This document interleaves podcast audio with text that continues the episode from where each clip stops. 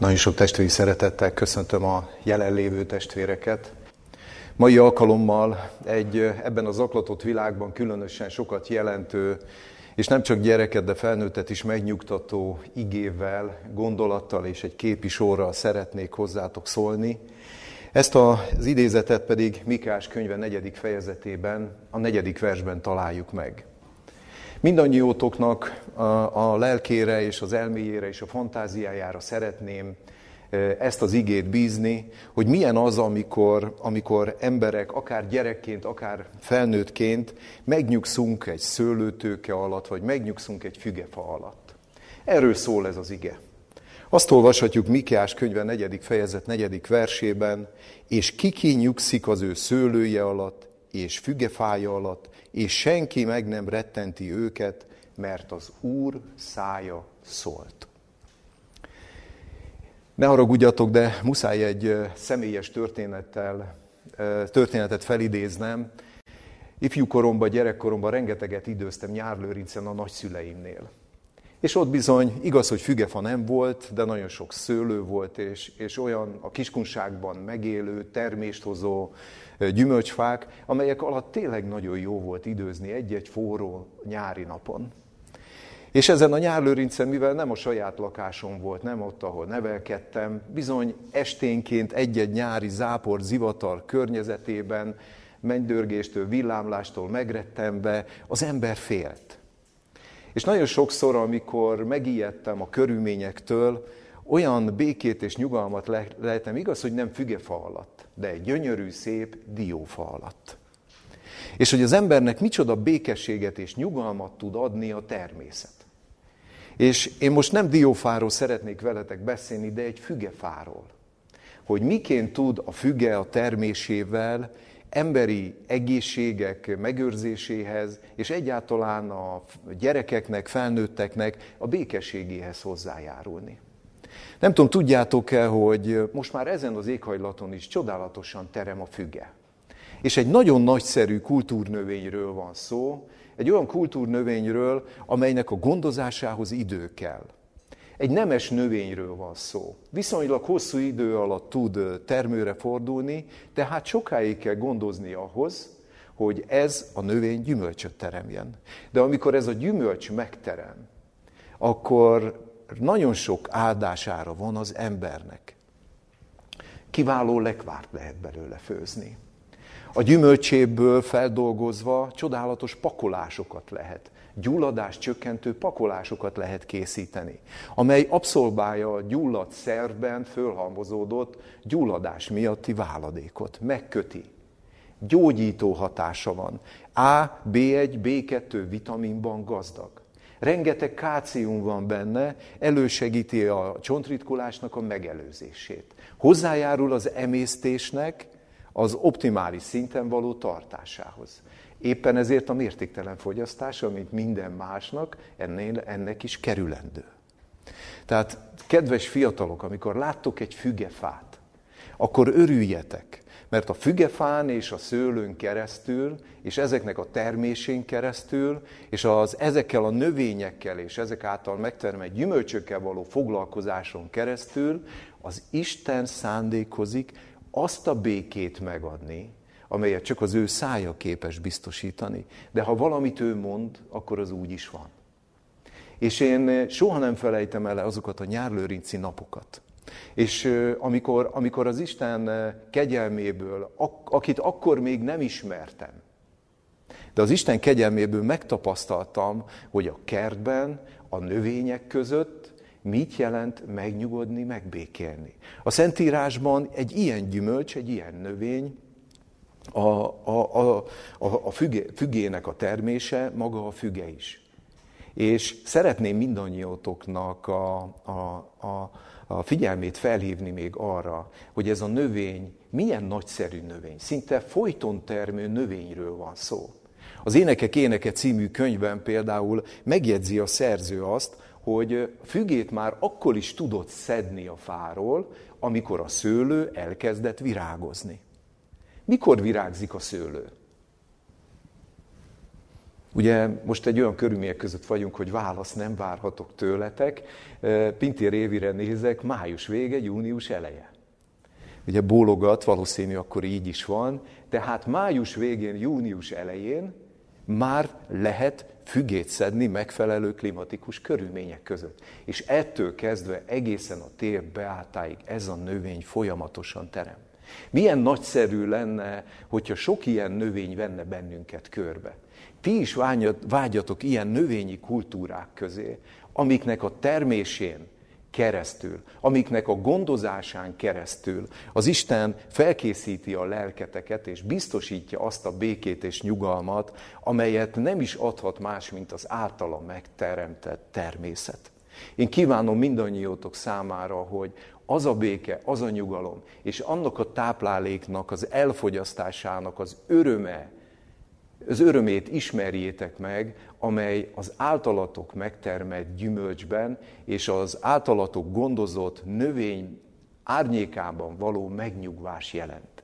Kívánom, hogy ezt a zaklatott világunkban mindannyiótok tapasztalata legyen, mert hogy az Úr a szájával megígérte ezt nektek. Köszönöm a figyelmeteket.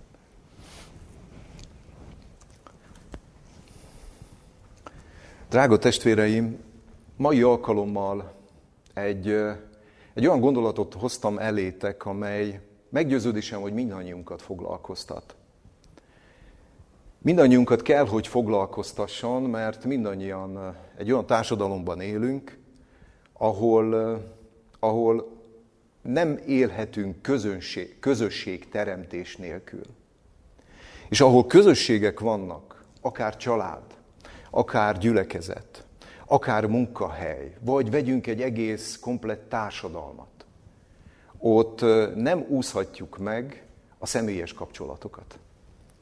És amikor azt látjuk, hogy ezekben a személyes kapcsolatokban lépten nyomon mérges fertőzés üti fel a fejét, amikor azt látjuk, hogy a személyes kapcsolatainkban folyamatosan homokszemek jelennek meg, amikor vitatkozunk politikai hovatartozás miatt, vitatkozunk felekezeti hovatartozás miatt, vitatkozunk Istenről alkotott kép miatt, akkor bizony elgondolkozik az ember, hogy mennyire fontos itt a Krisztus várás időszakában, különösen az adventi nép tagjainak a számára, hogy milyen kommunikációt folytat embertársaival, milyen párbeszédet és kapcsolatot tart fönn testvéreivel, rokonaival és a körülötte élő a, a társadalmat alkotó személyekkel.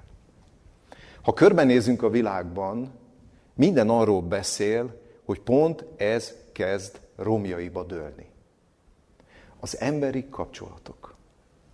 Csak gondoljatok a George Floyd-dal történt események bekövetkezése utáni állapotra. Szinte az egész világ megmozdult. Ha nem együttérzés miatt, drukkolás miatt, hogy hát ha ezért romba dől Amerika. De ez csak a jéghegy csúcsa. Gondoljunk arra, hogy a George Floydhoz hasonló események következménye hova csúcsosodik akkor, amikor amikor Lukács evangélium a 21. fejezetében, a 9. versben arról szól az ige, hogy a háborúk hírei mellett a zavargásoknak a híreivel kell majd találkoznunk. Nem zűrzavar, zavargások lesznek. És most, amit láthattunk az elmúlt időszakban, nyugodtan ö, ö, ö, okunk van arra, hogy zaklatottá váljunk. És ilyen nagyon nehéz időszakban, amikor a COVID-19 miatt nem csak egészségügyileg bizonytalanodott el a mindennapi megélhetésünk, hanem gazdaságilag is létbizonytalanság határára került a társadalom jelentős meghatározó része, akkor bizony az ember hajlamos arra, hogy elveszítse a mértéket, elveszítse a türelmét, elveszítse azt a képességét, ami ami, ami szeretet kifejezésére ruházta fel.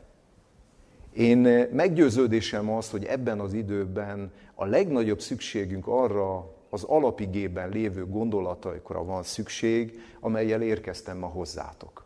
Ezért kérném a jelenlévő és a távolban élvő testvéreket, hogy közösen keressük meg és lapozzuk fel Jakab apostol leveléből az ötödik fejezetet, és az ötödik fejezetből a nyolcadik és a kilencedik verset. Jakab apostol leveléből a következőképpen olvasom mai gondolatmenetünknek az alapigéjét, az ötödik fejezet nyolcadik és a kilencedik versében. Legyetek ti is béketűrők, és erősítsétek meg szíveteket, mert az Úrnak eljövetele közel van. Ne sóhajtozzatok egymás ellen, atyám fiai, hogy el ne ítéltessetek. Ímé a bíró az ajtó előtt áll. Nem tudom, ízlelitek-e, hogy ennek az igének hol van a legfontosabb üzenete? Hol van az aktualitása számunkra? Mindig is aktualitása volt annak, hogy az Isten teremtményei egymás között milyen kommunikációt, milyen párbeszédet folytatnak. De abban az időszakban, amiről szól az ige, hogy az Úrnak eljövetelének a közelségében, amikor a bíró az ajtó előtt áll, akkor mi erősítsük meg a szívünket, annak érdekében, hogy ne legyenek egymás között sóhajtozások, és ne legyen közöttünk a, a béketűrésnek a hiánya. Béketűrésre hív föl bennünket. Én, én, én szeretnék mindenkit biztatni, így rögtön a gondolatmenet elején, hogy keressük meg a Szentírásokban azokat a történeteket, ahol a történetnek a szereplője vagy a szereplői tanúbizonyságát adják annak, hogy nehéz helyzetben, nehéz körülmények között, amikor tényleg feszültség éri az embert, bizonytalanság van, amikor megméretik és megpróbáltatik a hitünk, hogy akkor a, a hithősök az Isten szavába kapaszkodva hogyan erősítették meg magukat, hogy hiteles bizonyságai maradhassanak annak az Istennek, aki elhívta őket. Ez az ige erről szól. Napjainkban, amikor, amikor generációk feszülnek egymásnak, amikor, amikor szlogeneket alkotnak a fiatal generáció tagjai, és minősítik az idősebb generációt, akkor nekünk példát kell tudni mutatni, jó illatot kell szolgáltatni az emberek felé, hogy milyen is az igaz viselkedés módja egy fiatal embernek az ősz halántékkal szemben. Támogatva, megbecsülve, értékelve, segítve, együtt élni a másik generációval. És én azt hiszem, hogy nem csak társadalmi problémáról beszélek. Nem mondhatjuk azt, hogy a gyülekezeteinkben, a közösségünkben minden rendben van. Nem mondhatjuk el, hogy az adventizmuson belül a, a, az emberi kapcsolataink, a testvéri kapcsolataink hibátlanok lennének. És különösen nem tudjuk elmondani a társadalom különböző szintjein, hogy az emberek együttélése ideális lenne. Én, aki lassan a hatodik X-hez érek, el tudom mondani azt, hogy szinte Dánieli profétikus színvonalon romlik a társadalom kommunikáció szintje. Szinte itt meg lehet látni egy emberöltön belül, hogy milyen mértékben fertőződött meg a párbeszéd emberek és egyformán gondolkozni nem tudók között. Soha nem látott mértékben lehetőség ez egy hívő, Krisztus követő ember számára. Amikor látjuk az ellenségeskedést, a türelmetlenséget, látjuk a, a másikra való neheztelésnek a hatalmát, akkor ez lehetőség minden egyes szeretni az Isten kegyelméből és az Istentől vett példa, Jézus Krisztus példája alapján bizonyságot tenni kész ember számára, hogy én szeretni tudom a másikat, feltétlenül ez azért fontos, mert az Isten szeretete sincs feltételhez kötve. A barátság az feltételhez kötött. Akik hallgatják, megtartják és tanítják. Azok az én barátaim. De a szeretete az mindenkire kiárad. Mi se vonhatjuk meg másoktól. Nem mondhatjuk azt, hogy azért nem szeretlek, mert. Vagy azért nem teszek meg érted valamit, mert. Egy csodálatos tapasztalatban volt részem múlt héten pénteken. Itt Biatorbágyban különösen sokat munkálkodnak a Bódvalenkei cigányfaluban lakókért, és meglátogattam őket egy hete pénteken. Én nem tudom miért, de egy számomra nagyon szeretett népcsoportról van szó. Nagyon szép kapcsolataim vannak velük. Korábban is, kerten. De most annyi szép, világos tekintetű, a szeretetre vágyó, gondoskodásra vágyó szempárt láttam, akik tényleg csak azt várják, hogy ki fog szolgálatot folytatni értük. És Bodvalenkéből sok van. Rajtunk múlik, hogy ezt a feladatot felvállaljuk-e. És mai alkalommal itt az alapige ismertetése után, mint ahogy titeket is biztattalak rá, én szeretnék elétek hozni egy olyan ószövetségi hithőst, akit a, a bírák korából ismerhettünk meg. Ugye a bírák kora számunkra egy különösen érdekes világ, hiszen a bírák korát az 1400-as, illetve az 1050 időszámításunk előtt 1050 közötti időszak jellemezte Izraelt. Tehát a bírák kora jellemezte Izraelt. És ebben az időszakban teokrácia uralkodott Izraelben. Számunkra egy vágyott társadalmi berendezkedési forma. Ugye maga Churchill is idézte egyszer, hogy, hogy, hogy ő semmire nem tekinti a demokráciát, de az összes eddigi társadalmi berendezkedési formánál jobb. Szerintem Churchill a teokráciát kihagyta a számításból. És azt is elmondta utána, hogy a demokráciát lehet minősíteni egy ötperces beszélgetéssel egy választópolgárral. Láthatjuk, hogy milyen pillanatok alatt romokba dől ez az oly tökéletesnek ítélt társadalmi berendezkedési forma. Jefte korszakában, a bírák idején teokrácia uralkodott. Majd látjuk ennek a bírónak is az életében, hogy mennyire, milyen fontos szerepet játszott a társadalmi, az életének a társadalmi indítatása ellenére, hogy az Isten hogyan munkálta az ő szerepét, az ő szerepvállalását Bírák könyve 10 és 11. fejezetében. De a, a berendezkedése, tehát a bírák korszakának a berendezkedése mellett el lehet mondani azt, hogy, hogy Izrael ekkor egy családoknak a laza szövetsége alapján működött. A családok önállóan léptek föl. E, és, és el lehet mondani azt, hogy, hogy, hogy ez a Gileádita Jefte Manassé unokájának a leszármazottja. Hiszen a Gileád az Manassé unokája volt, és akik onnan származtak Gileádtól, azok gileáditák. Vagy azt is mondhatnánk, hogy, hogy Józsefnek a dédunokája volt Gileád.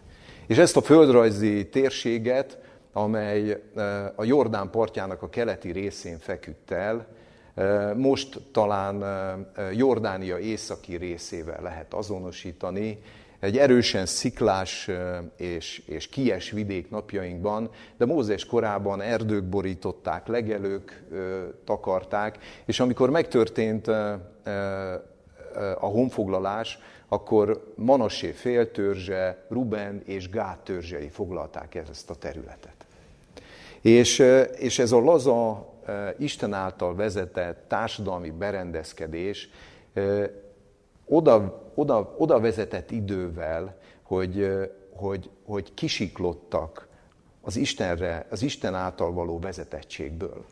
Hiszen a bírák korát, mint az egész Ószövetség korát jellemzi az a, az a tipikus magatartás, hogy, hogy pulzált az Istenhez való viszonyuk. Nem lehet azt mondani, hogy egy színuszgörbéhez hasonló, folyamatos, azonos amplitudóval bíró kilengések voltak ezek, de emlékezzünk rá, hogy hol közel voltak Istenhez, hogy, hol eltávolodtak Istenhez. És a Jefte egy ilyen korszakban köszönt be, mint bíró. És talán el lehet mondani, hogy a, a, a napjainkhoz hasonlóan, amikor Jeftét, Jeftének a szolgálatát idézi a Szentírás. Maga Izrael is ítélet alatt állt. Hiszen 1844 óta az advent nép is, illetve minden egyes ember, aki eddig élt az emberiség során, ítélet alatt van. És ezt a kort is ez az ítélet jellemzi Jefte korszakában, hiszen azt olvashatjuk a, a Bírák könyve tizedik fejezetében,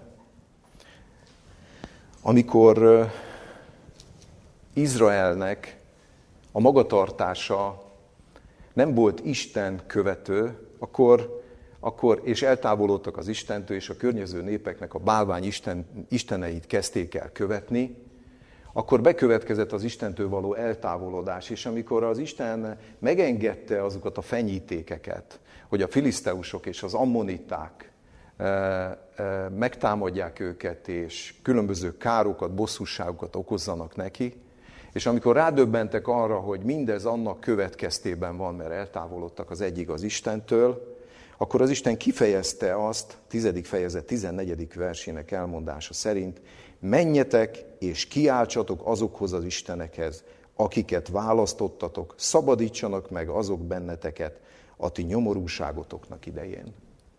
Milyen szörnyű ezt hallani, és milyen ismerősen cseng. Hiszen napjainkban is az Istennek a figyelmeztetése folyamatosan hangzik, hogy térjetek meg a ti isteneitektől. isteneitektől. Hiszen olyan sok Istent képes az ember imádni. Nem csak a hasát, nem csak a szórakozását, nem csak a ruházkodást, nem csak a társadalmi pozícióját, vagy éppen a, a közösségben való szerepvállalás lehet az ő Istene, hanem, hanem Istene lehet a család, a gyermekek, és még lehetne sorolni mennyi. Rengeteg ember küzd a 21. század elején a munka istenének való ö, ö, ö, imádás miatt. És az Isten ezekkel a nehézségekkel hívja fel a figyelmet, hogy emberek, nem jó irányba haladtok. Nem engem követtek, nem engem tiszteltek, és nem nekem szolgáltok. És amikor az Isten profitáján keresztül az Istennek ez az egyértelmű ítélete eljutott az, izraeliták, az izraelitákhoz, a Gileád törzsének a tagjaihoz, akkor ők ők megbánták védkeiket a következő versek elmondása alapján, és az Isten megkegyelmezett nekik, és küldött számukra egy szabadítót, Jefte személyében. De talán érdekes lenne elgondolkozni azon, hogy Jefte személye, egyáltalán milyennek ismerhetjük meg az Istennek ezt a bíráját? Milyen volt az előélete? Milyen, milyen szerepet vállalt, és, és milyen felemás indítatása volt az ő életpályájának. Még mielőtt elkezdünk azon bosszankodni, hogy, hogy, hogy, hogy a körülöttünk lévő emberekben hány és hányféle hibát fedezünk fel, és hogy mikor és milyen formában fogom ezzel őt szembesíteni. Nézzük meg, hogy az Isten ezt a bíráját milyen lelki tartalomból, milyen lelki magatartásból szólította ki. Hiszen azt olvashatjuk a 11. fejezet első három verszakában, hogy, hogy Gileádból való Jefte volt, Jefte, Jefte Gileádból való volt, és egy parázna asszonynak volt a fia, Jeftét Gileád nemzette. Nem akarom ragozni, hogy milyen volt a származása.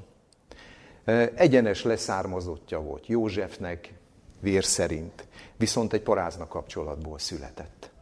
A folytatás is ugyanilyen beszédes, hogy amikor elüldözték az édes gyermekei Gileádnak, hogy nem fogsz örökölni, nem fogsz a családhoz tartozni, akkor egy úgynevezett tóp földjére, ez pillanatilag Szíriával azonos, ahol az arab törzsek laktak, és bizonyos történészek elmondása szerint ezek az arab törzsek nem éltek másból, mint fosztogatásból, akkor ebbe a Tób országában telepedett le Jefte, és azt olvashatjuk a harmadik versén, hogy, hogy henyélő emberekkel gyűlt össze, és portyázott. Magyarán egy fosztogató lett. És ezt a fosztogató, henyélő embert az Isten egyszer csak elhívta szolgálni. Tehát egy paráznaságból született, henyélő, a családjától eltávolodott, és, a, és, és, és, és olyan gazdasági életet élt, amely mindannyiunk számára nem követendő. Nem a két kezével kereste, kereste a munkáját, és egy egész harci alakulatot és csapatot épített maga köré, akikkel együtt portyázott. És amikor az ammonitáknak a 18 évig tartó sanyargatása a Gileád lakosainak sanyargatásából Gileád lakosainak elege lett, akkor Gileád vezetői megkeresték Jeftét. És ez a Jefte akkor nagyon érdekesen válaszolt. Ez a Jefte akkor azt mondta nekik, és, és jó magam is sokáig gondolkoztam rajta, hogy vajon itt egy önjelölt vezetőről van szó. Amikor a 11. fejezet 9. versében a beszélgetés eljut oda, hogy ha visszavisztek engem, hogy hadakozzan az Ammon fiai ellen, és kezembe adja őket az Úr, igazán fejetekké leszek. Nem tudom, érzitek-e, tehát egy társadalmi periférián élő, számkivetett és lesüllyedt ember egyszer csak azzal a kéréssel fordul Gileád vezetőihez, hogy szeretnék a vezetőtök lenni. Van némi problémánk, aggáljunk ezzel a gondolkodásmóddal? Ugye? De érdemes mérlegelni a szavakat. Hiszen az önjelöltség nem jöhet szóba, hiszen eh, itt a 9. versben elmondottak szerint feltételként szabta, hogyha az Ammon fiai felett győzedelmeskedni tudok. És később elmondja, hogy az Istenhez könyörgött a győzelemért. Ennek az embernek bármennyire is eltávolodott Izraeltől, bármennyire is eltávolodott a családjától, a megszokott társadalmi formáktól és normáktól, ez az ember Isten hívő maradt. És az Istennel járt együtt. Az Istent próbálta meg, hogyha az Isten kezembe adja Ammont, csak akkor lehessek a vezetőtök. Nagyon fontos különbség.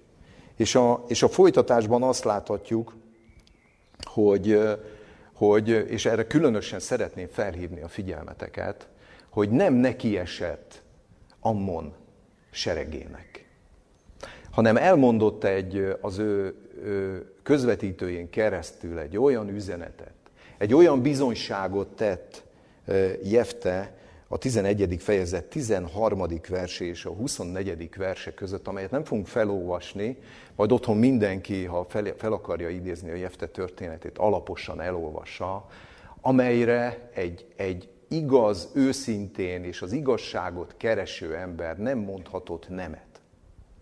És valahol engem ebben a Jefte történetben ez szólított meg a leginkább, hogy, hogy mi ne sóhajtozzunk az ammonitákhoz hasonló betörőkkel szemben. Mi ne legyünk békétlenek, mi szeressük a béketűrést az emberi kapcsolatainkban. Hordozzuk az emberek nehéz természetét, hosszan, és próbáljunk nekik olyan bizonyságot tenni az Istenről, amely Istenkép által rádöbbenhetnek a saját maguk által követett hamis Istenképre. Hát mit olvashatunk itt az említett szakaszban Jefte gondolkodásáról? Jefte elmesélte azt, hogy miért nem jogos Ammonnak a területi igénye Gileát fölött. Ugye nagyon jó lenne itt a háta mögött lenne egy térkép, akkor el tudnám nektek, meg tudnám mutatni, hogy mennyire, mennyire jogtalan Ammonnak a kérése. És, és hogy fegyveres erővel, zsoldosokat felfogadva megpróbált ennek a kérésének erővel igényt szerezni. És Jefte olyan bölcsen emlékezve a 300 évvel korábbi honfoglalás körülményeire. Amikor Kádes Barneába ért, még Mózes által vezetett a 40 éves pusztai vándorlás után Izrael népe, akkor kérte eh, Edomnak és Moabnak a királyait, hogy hadd mehessen keresztül az országukon, hogy elfoglalhassa Kánoán. Ugye rokon népekről volt szó. Az Isten is azt mondta, hogy ne bántsátok Edomot, ne bántsátok Moábot, és, ne, és, és az ammonitákat. Ugye az egyik az Ézsau leszármazottja volt, a másik pedig Lót idősebb, illetve Lót fiatalabbik lányának, a, a gyermekeinek a leszármazottjai voltak. Vérrokonok voltak. És engem annyira megszólított ez a, ez a nagyon finom gesztus. Egy kétmilliós sokaság egyszer csak úgy dönt azután, hogy ez a két király nem engedte keresztül az országukon, egy óriási terhet vállal. És elmennek Egylát érintésével a királyi úton, megkerülve ezt a két országot. És, és a Nébó hegyén, az Emóreusok országán keresztül közelítik meg az ígéret földjét. Nem tudom, két millió ember Kádes Barneából lemegy Ejlátba, és megkerülve két országot, megkerülve a Holtengert, a Holtenger és a Genezáreti tó közötti vidéken kezdte el elfoglalni az Emureusok országán keresztül az ígéret földjét. Miért? Kerüljék a konfliktust. Nem akartak se semmilyen mértékű konfliktusba keveredni ezekkel a királyokkal és ezekkel a népekkel. És számomra annyira, annyira megragadó volt, hogy ez a Jefte milyen hitelesen 300 év múlva hivatkozva ezekre az eseményekre, hogy ezt az országot az Úr adta a mi birtokunkba. Te milyen jogon tartasz igényt rá? kérdezte az ammoniták királyát. És annyira bölcs a mondat is, hát nem úgy van-e, hogy amit, táma, ami, amit bírnod adott néked kámos, a te Istenet azt bírod. Mondja a 11. fejezet 24. versébe. Mi meg mindazokat az örökséget bírjuk, akiket az Úr, a mi Istenünk bízott, bízott ki, vagyis hozott ki mi előttünk. Tehát arra hivatkozik, hogy amit kámos a te Istenet neked adott, az ott van nem bántjuk. De az Úr, amit a mi Istenünk számunkra, rendelkezésünkre bocsátott, az pedig a miénk. Milyen egyszerű és tökéletes és szerid érvelése, hogy miért háborúzunk, miért vagyunk mi, miért van közöttünk feszültség. Tudjátok, olyan sokszor látni azt, hogy emberi kapcsolatokban csak azt látjuk meg, hogy a másikban mi a rossz. Azt látta be Ammon is, hogy egy csomó terület, amelyet elfoglalhatott volna, az most hirtelen egy idegen népé lett. És addig-addig erősödött, amíg, amíg zsoldosokat hívva, a saját hadseregét felhasználva, meg nem támadhatta Gileádot. Ehhez kellett a Gileád gyengesége is, mivel eltávolodott az Istentől. De jött Jefte, és ezzel a világos bizonyságtevéssel meg tudta indokolni, hogy miért jogtalan Ammonnak a kérése. Mi tudunk-e így érvelni? Csendbe, szeliden, nem hangos szóval. Milyen kell ez a kommunikáció? Vajon képesek vagyunk-e arra a szeretetre, hogy, hogy, hogy országokat kerüljünk meg azért, hogy a konfliktust elkerüljük. Ez ugye abból a szempontból nagyon rossz példa, hogy, hogy a konfliktust elkerüljem, ezért az adott testvért vagy az adott embert méterekre vagy kilométerekre elkerülöm. Tényleg az Istennek ezzel nem ez az üzenete és nem ez a szándéka. Hiszen egyértelművé tette Jefte is párbeszédet folytatni. Még ha az üzenet közvetítőjén keresztül is, de ő párbeszédet folytatott az Ammon királyával. És még mielőtt konkrét csatára került volna sor, kifejezte azt, hogy nem vétettem te ellened, a 27. vers elmondása szerint, hanem te cselekszel velem gonoszt, hogy harcolsz ellenem. És az Úrra bízza ezt a harcot. Drága testvéreim, én azt hiszem, hogyha kommunikációról van szó, hogyha párbeszédről van szó, akkor nekünk minden tekintetben egy fontos példa számunkra az, hogy, hogy, hogy a világnak ez a nemtelen embere, aki a társadalomnak, a, a, a, a, a gileádi társadalomnak egy szám, számkivetett személye, egy isteni elhívásra, az Isten által való felkészítés után miként tud olyan tökéletesen érvelni, hogy az ember meghajol előtte.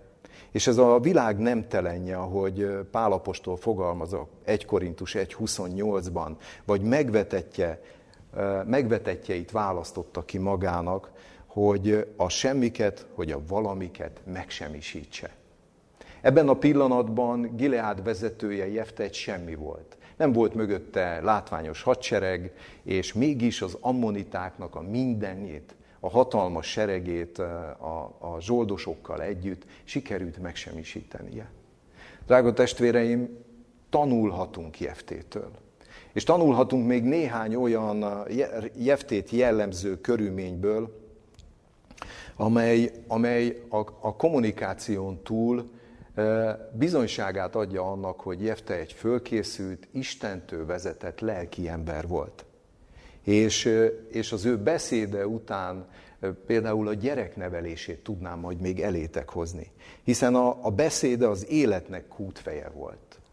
Hiszen újra életet tudott adni Gileád lakóinak. És, és bizonyságát tudta adni, hogy az a, az a, az, az a neheztelés, amely a parázna származásom miatt éreztek irántam, az engem nem motivál arra, hogy hallatlanra vegyem a kéréseteket, és a mögöttem lévő sereggel, illetve azzal a tapasztalattal, amelyet a háborúskodásaim során szereztem, szolgáljak nektek és a, ti Isten, és a mi Istenünknek. Drága testvéreim, én azt hiszem, hogy mindannyiunknak az, az életnek, az igazmondásnak és az Isten igazságának a kútfejének kellene lennünk, amikor megtapasztaljuk az életünkben a, ezeket a nehézségeket. De például ott volt a gyereknevelés kérdése. Biztos tudjátok, hogy Jefte történetében a Biblia kritika egyetlen egy szakasz szokott kivenni. Egyetlen egy szakasz szokott megjegyezni, és ez pedig az, amikor Jefte az ammonitákkal folytatandó csata előtt az Istent megpróbálta, és azt mondta a, a, a 29. 30-31. vers elmondása szerint, hogy fogadást tett Jefte az Úrnak, és azt mondta, hogy ha mindenestől az Isten a kezébe adja az Ammont, akkor valami kijön az ő házának ajtaján, mikor békével hazatér az Ammontól, Ammonnal való csatározástól, legyen az az úré, és megáldozom azt egészen égő áldozattal. És természetesen a, a, a, a pusztán csak a szöveg szavaira tekintő Biblia kritika azt mondja, hogy milyen áldás lehetett Jeftén az Istentől, hogyha arra indította, hogy az ő lányát, aki majd mikor békével hazaérkezik az Ammon felett aratott csata után, ő majd egészen megégeti. Hogy milyen áldás lehetett az az Istentől, aki, a, akit arra vezetett, és arra motivált, hogy az ő lányát megáldozza. Testvéreim, itt messze nem erről van szó, valószínűleg mindannyian tudjátok. Itt messze arról van szó, hogy Jefte egy olyan családi életet élt, ahol az egy igaz Istennel való párbeszéd, a hozzávaló imádkozás, az ő szavából való merítkezés. Nem csak Jeftének volt a sajátja, hanem a gyerekének is. És amikor Jefte, ezt honnan tudhatjuk? Hogy amikor Jefte hazaért, és a lánya úgy, ahogy, ahogy a Szentírás mondja, kijött elé, akkor, és elmondta neki Jefte, hogy milyen fogadást tett az Úrnak. Akkor a lány így válaszol a 36. versben. Atyám, ha fogadást tettél az Úrnak, úgy cselekedjél velem, amint fogadtad, miként az Úr megadta az ellenségeden, az Ammon fiain való bosszút. Milyen csodálatos, micsoda engedelmesség. Szinte izsáki engedelmesség. Ott más volt a nagyságrend. Izsák és, és, és az, a, a Izsák esetében más volt a nagyságrend, más volt az etikai tanítás. De itt látunk egy engedelmes lányt, aki csak annyit kért, hogy engedje el még mielőtt az életét és a szüzességét az Istennek szentelni. Engedje el az édesapja a hegyekbe, hogy ott a barátnőivel elsírassa az ő szüzességét.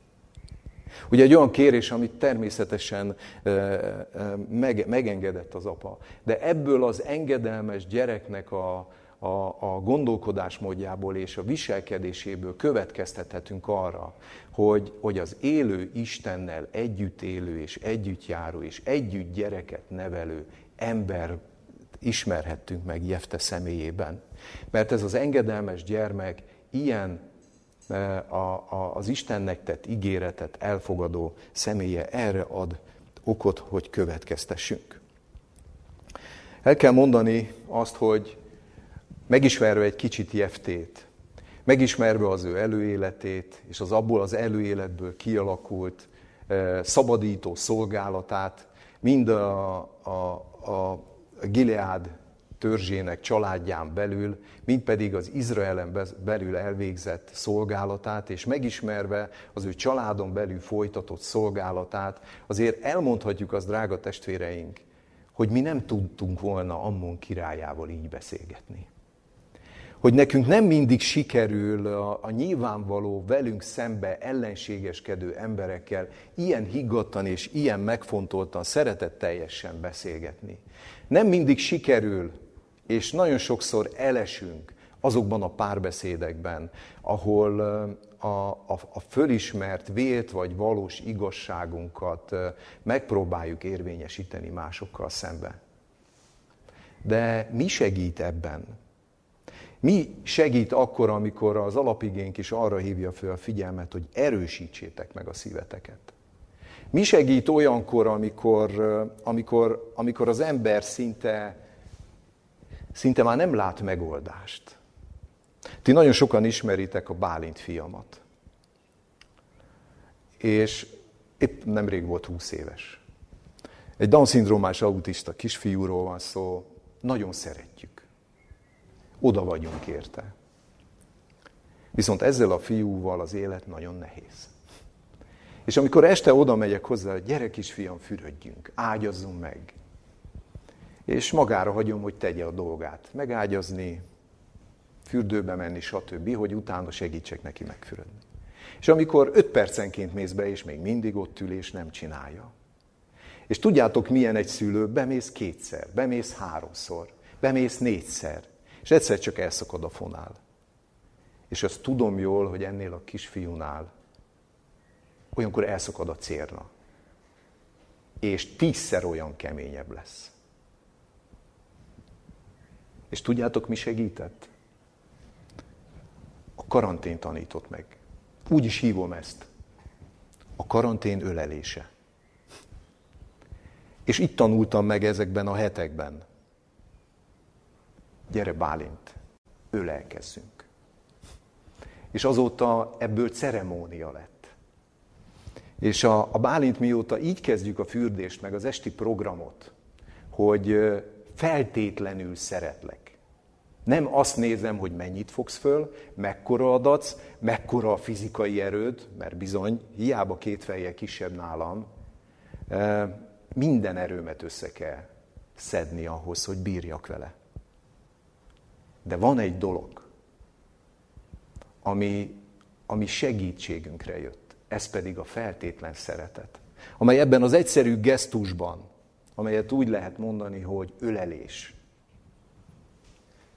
Idézőjelbe a karantén ölelése. Amikor ezt hárman tesszük otthon, a feleségem, én, a Bálint, akkor az az egész estét bearanyozza. És akkor hirtelen minden békés lesz és nyugodt lesz. És olyan sokat gondolkoztam rajta, hogy hogyan lehetne ezt a tapasztalatot gyakorlattá tenni máshol is. Hogy ne csak én tapasztaljam meg ezt a balzsamot. Hogy azt a kapcsolatot, amit képes megrontani egy, egy, egy nagyon egyszerű képességű fiúnak a makacsága és az ösztönei, ami nagyon rugodozik az ő tagjaiban is. Ő is emberből van. Csak egy rendkívül alacsony szellemi képességet kapott hozzá, és nem tudja legyőzni. De a, a befogadó feltétlen szeretettel segíthetünk neki legyőzni. És ezt hogyan lehetne továbbadni? Ezt a jó illatot az embertársainknak, a testvéreinknek, egyáltalán a világnak, akik ott vannak az Isten ítélete alatt. És lehet, hogy egyszer meg fogják kérdezni tőlünk, hogy te tudtad? Hát miért nem szóltál? Miért nem, miért nem figyelmeztettél a te, a, te, a te szerető gondviseléseddel, amivel, amivel megbízott az Úr? Óriási felelősségünk, hogy azt a Gileád balzsamát, ami Gileád földjén terem, a búzavirág, vagy más néven, muszáj idegen néven, mert valaki búzavirágnak nevezi, valaki másnak hívja, de akkor Gileád környékén termett vadon. Most Európában csak valamelyik Atlanti-óceáni szigeten, a, amit az Atlanti-óceán virágos szigetének neveznek, Madeirán terem meg, vadon, a parton. Ugyanaz a Gileád balzsamának az alapanyaga és növénye ott terem, azt a balzsamot, amelyet, amelyet, amelyet balzsamozták Eszter királynőt is fél évig mielőtt bement az ő királyához, Ahasvérushoz. Nem tudom, érzitek-e a párhuzamot? Hogy mi most Krisztus második eljövetele előtt jó illatot kellene, hogy árasszunk jó illatozó, jó illatot árasztó menyasszonynak kellene lennünk közösségben. Közösséget vállalva méltó és méltatlan személyekkel is. Jó illatot kellene árasztani ahhoz, hogy maradéktalanul ünnepélyes tudjon lenni mindannyiunk számára a vőlegényel való találkozás. Mint ahogy Eszter királynő életében is. Mi jól használjuk-e ki a balzsamozásnak az idejét? Élünk-e a Gileád balzsamával? Mi ez a Gileád balzsama? Először is kívánom mindenkinek, hogy kutassa a Gileád balzsamát, és én most adok nektek néhány útmutatást, hogy mi is ez a Gileád balzsama. Ott, ahol Jefte élt, ott terem. Ott, ahol, ahonnan indultak azok a kereskedők, akik Egyiptomba balzsamot vittek és eladták neki Józsefet.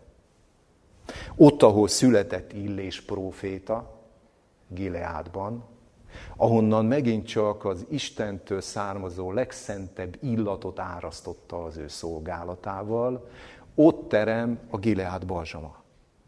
De Gileád balzsamának nevezhetjük azt is, amikor Jézus a nazáreti zsinagógában kezébe véve, vagyis amikor kezébe adták az Ézsaiás tekercset, akkor ő föllapozva az Ézsaiás tekercsét fölolvasta a 60. fejezet első versét, és a második vers közepéig olvasta.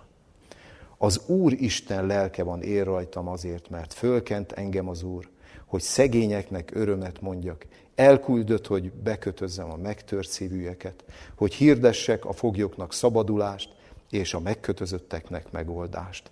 Jó kedvének esztendejét, és itt befejezte.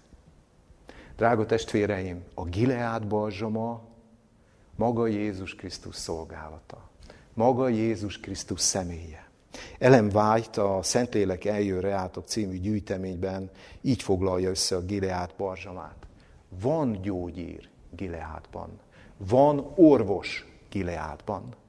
Van orvosunk Jézus Krisztus, és van gyógyír Jézus Krisztus tanítása, amely képes az emberi kapcsolatainkat meggyógyítani, amely képes az emberi súrlódásainkat helyre tenni.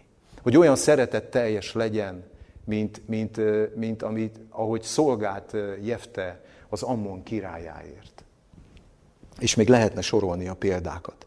De miből áll, milyen alkotó elemei vannak a Gileád barzsamának? Ezt olvashatjuk a Szentlélek eljöre átok című könyvből, a Legsötétebb óra című fejezetből.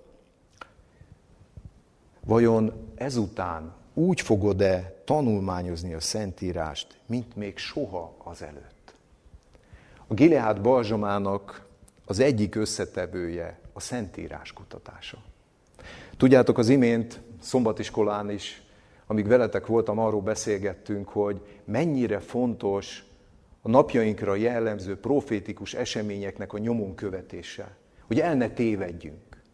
És ígyétek el, nincs más örömhír a jelenlegi pillanatban, amikor az ember a kapaszkodót, az egyedüli kapaszkodót el nem engedve tisztán lát. És a Gilead balzsamának is a következő paramétere ez. Kérj az Úrtól bölcsességet minden nehéz helyzetben. Könyörög Jézus, hogy mutassa meg a kivezető utat, így szemed megnyílik, és észreveszed a gyógyírt. Tudom, értjük? Kérj az Úrtól bölcsességet. Az Istennel való párbeszédünkben akkora hiányosság van, akkora űrt látok. Olyan jó lenne ezeket a 8x8-an meg a, meg a Zoomon meghirdetett imaórákat fenntartani és folytatni. Mert ha olyan nehezen jövünk is össze egy-egy imaórára, legalább ezek történjenek meg online. Történjen minél álhatatosabb imádkozás a belső szobákba. Történjen az advent népért, ezért a kis közösségért, a gyülekezeteinkért, a gyülekezetben lévő betegekért, és olyan személyekért, akik pillanatnyilag megterhelődtek, megfáradtak.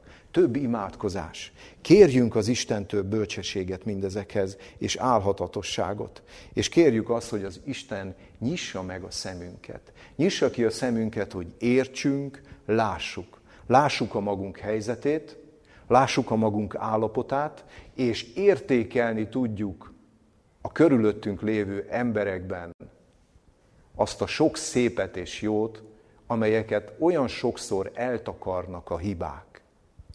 Bálint erre tanított meg. Az ember csak azt nézi, 150 centi akarat. Nagyon nehéz. Drága feleségem néha görnyed is alatta. De megtanított, hogy a szeretet ölelése, a feltétlen elfogadás, a legtisztább és a és, és, és talán kimondhatom, a legszentebb kapcsolatot képes kialakítani apa és fia között. Önzetlen kapcsolatot. Drága testvéreim, zárásul én csak arra hívnám fel a figyelmeteket, amelyre, amelyre az alapigénk is felhívja a figyelmet, hogy erősítsétek meg a szíveteket. Abban az időben, amikor a, Krisztust váró nép nagyon közelre várja Krisztus eljövetelét. A legfontosabb az, hogy az emberi kapcsolatainkban legyünk béketűrök, ne sóhajtozzunk egymásra. Ehhez erősítsük meg a szívünket, azért, hogy, hogy legyünk béketűrők az Úrnak eljöveteléig. Legyünk béketűrők azért is, hogy ő megadja nekünk ne csak a korait, hanem a késői esőt is. Drága testvéreim, jelen és távolban lévő testvéreim, én kívánom azt mindannyiótoknak és mindannyiunk számára, hogy mind szóval, mind cselekedettel fejezzük ki az Isten irántunk való hosszú tűrésének a, a, a, azt a részét, amely ránk tartozik. És kérjünk hozzá az Istentől erőt, hogy azok a kapcsolatok, amelyek, amelyek körülöttünk vannak, hiszen kapcsolat nélkül nincs ember. Testvéri kapcsolatok sincsenek kapcsolatok nélkül. Hogy ebben a Biblia hithősei, többek között Jefte is, legyen a példánk. Én kívánom ehhez sok erőt, bölcsességet és álhatatosságot, és különösképpen a Gileád balzsamát. Amen. Mennyei édesatyánk, Teremtő Istenünk, égi pásztorunk, Hálatett szívvel állunk meg a Te színed előtt. Köszönjük Istenünk ezt az alkalmat. Újra köszönjük a szombatnak a szentségét. És köszönjük Istenünk, hogy a Te tiszta beszédeddel, a tiszta gondolkodásoddal hívsz bennünket, hogy mindazokat az emberi feszültségeket, amelyek oly sok szakadékot képesek emelni ember és ember közé, hogy a Te feltétlen szereteteddel áthidalt. Mi se tehetünk másképp Istenünk, mint hogy békességre törekszünk embertársainkra, embertársainkkal. Nem lihegünk az ő gyengeségeik miatt, hanem megfogjuk a kezüket, és megpróbáljuk őket a, a mindent oly tökéletesen formálni és újjáteremteni kész hatalomhoz, hozzád és a te fiathoz. Köszönjük Istenünk, hogy a te ígéreted szerint elnyerhetjük a Gileád balzsamát. És azt is köszönjük, hogy a Szentírás oly sokat beszélt erről a balzsamról, arról a jó illatról, amelyet a te népednek minden korszakban árasztani kell ahhoz, hogy hitelesen elmondhassa azt, hogy téged követ, éget tisztel. Istenünk, add meg ezt mindannyiunk számára, hogy mi is jó illatai lehessünk ennek a társadalomnak. Látjuk, hogy körülöttünk annyi feszültség és annyi teher van ha valamikor, akkor most lehet igazán ennek az illatnak jelentősége. Köszönjük Istenünk, hogy ezen az alkalmon velünk voltál, a Te szent lelked vezessen bennünket az előttünk álló órákban, napokban és hetekben. Jézusunkért, az ő keresztjére tekintve kértük ezeket. Amen. Amen.